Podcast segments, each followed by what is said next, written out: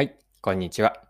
いつもありがとうございます。パーソナリティのアクシスという会社の代表をやっている多田翼です。この配信のコンセプトは10分で磨けるビジネスセンスです。今回は何の話なんですけれども、問題解決についてです。ここで皆さんにお伝えしたいメッセージが一言あって、問題という日本語を使わないで問題設定をしようという内容です。で、今回の内容からわかることは、具体的にはですね、大きく3つあります。まずはじめに、問題という日本語への問題提起があって、2つ目が、ではどうやって問題設定をするかなんですけれども、問題を3つに分解して問題設定をしていこうという内容です。で、3つ目にわかることは、具体的なビジネスの事例で、これはマーケティングの問題について取り上げるんですけれども、具体例をご紹介できればと思っています。で、今回の内容をぜひ見て聞いていただきたいなと思う方は、ビジネスパーソンの方を想定しているんですが、より具体的にイメージを共有すると、与えられた問題をただ今、問題解決をしているだけではなくて、自ら問題設定からやって問題を解決することを求められる、期待されているような方です。もちろん問題設定の方法を知りたいと思った方もそうだし、マーケティングの事例を取り上げるので、マーケティングに興味のある方にも参考になればと思っています。それでは最後までぜひお付き合いください。よろしくお願いします。はい。最初にですね、今回の問題提起があって、少しややこしい言い方をするかもしれませんが、問題という日本語への問題提起なんですね。というのはこれ何を言っているのと思われたかもしれませんが、よく私が普段感じることとして、ビジネスの現場では問題という言葉には人によって様々な意味で使われているなと感じるんです。具体的にどういう意味合いを持っているかというと、大きくは今ここで3つ例を挙げています。1つは起こってしまった結果ですね。これは不都合な真実として問題と、起こった結果を問題と言っています。で、もう一つ別の観点があって、それは問題が起きた原因のことを指していることもあります。で、3つ目はそれと少し似ているんですけれども、問題に至った経緯も含めて問題であると言っているので、このような結果とか原因、経緯、これらをいずれも日本語では問題と表現している、されてしまっているんですね。これによって私はビジネスの場では弊害が起きていると思っていて、それは問題設定をして問題を究明して解決策を作って実行するという問題解決の一連のプロセスがあるんですが、その各プロセスにおいて関係者間で今どこの話をしているのか、例えば起こってしまった結果について今問題と言っているのか、それとも今原因を掘り下げていることなのか、あるいはもっと背景から見ているのかという、今どこの話をしているのかについて認識がずれてしまっている、そのまま議論が進んでいるっていうことが起こってしまうと思っているんです。で、これが問題という、ある意味曖昧な言葉を使ってしまっていることによって起こる負の部分、弊害なんじゃないかなと思っているんです。で、そこでなんですけれども、今日お伝えしたい最初のメッセージがあったように、問題という言葉をあえて使わずに問題設定をするとうまくいくんじゃないかなというのが今日、これから掘り下げて皆さんと一緒に考えていきたいことなんです。で、具体的にではどうするかなんですけれども、ここでは問題を次の3つに分解して捉えるといいなと考えます。1つ目が背景です。これまで起こった経緯になります。で、2つ目が事象です。これは起こった結果、先ほど不都合な出来事と言いましたが、起こった結果が2つ目の、分解したもの。で、3つ目の要素が原因です。起こったその事象の奥にある真因、本当の原因は何かというものを、考える。この以上の問題を背景、事象、原因、このように分解すると問題状況の整理がしやすいし、その後の問題設定にも入っていきやすいと考えます。はい、では今の3つの問題の要素分解ですね。背景、事象、原因、これらを何か具体的な例で当てはめながらよりイメージを深められればと思います。で、ここでは具体例2つ取り上げていきましょう。1つはですね、より身近なまず例として、では体重が増え続けているということ、これを問題だと捉えたとして、それの問題を今の背景事象原因に当てはめてみましょ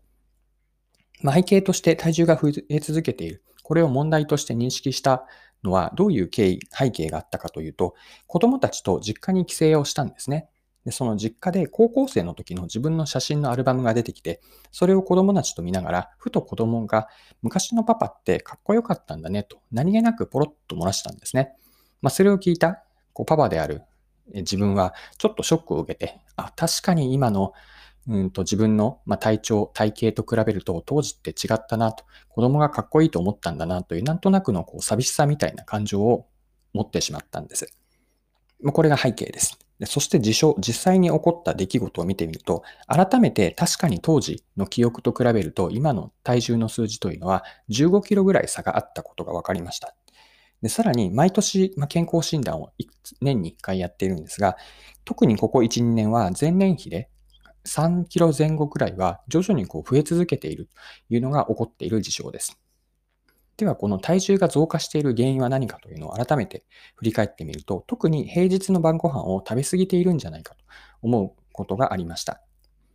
でさらにじゃあなんで自分は食べ過ぎているのかという要因を見てみると、それは仕事のストレスなんじゃないかなということに思い当たりました。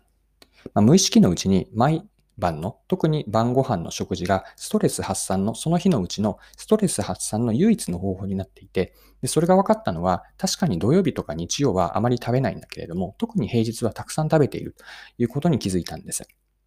以上が体重が増えているということに対して問題の3つの分解、背景と事象と、原因になります。はい、ではもう一つビジネスの例からも今の問題の3要素ですね、背景、事象、原因、この3つに分けて見ていきましょう。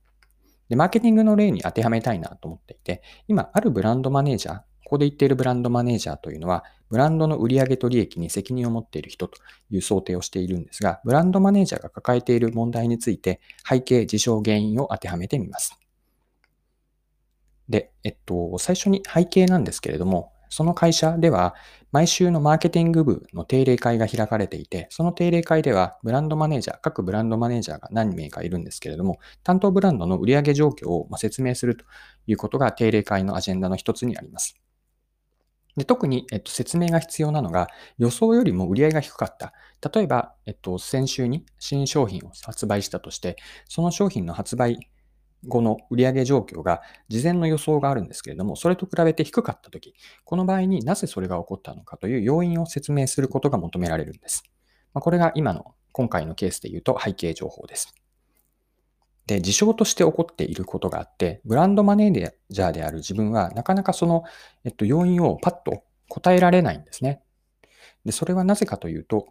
どういう状況かというと、ブラマネである自分に最新の売上情報とか、売上を分解した要素、例えば客数とか、店頭状況、客単価、あとは売上個数ですかね。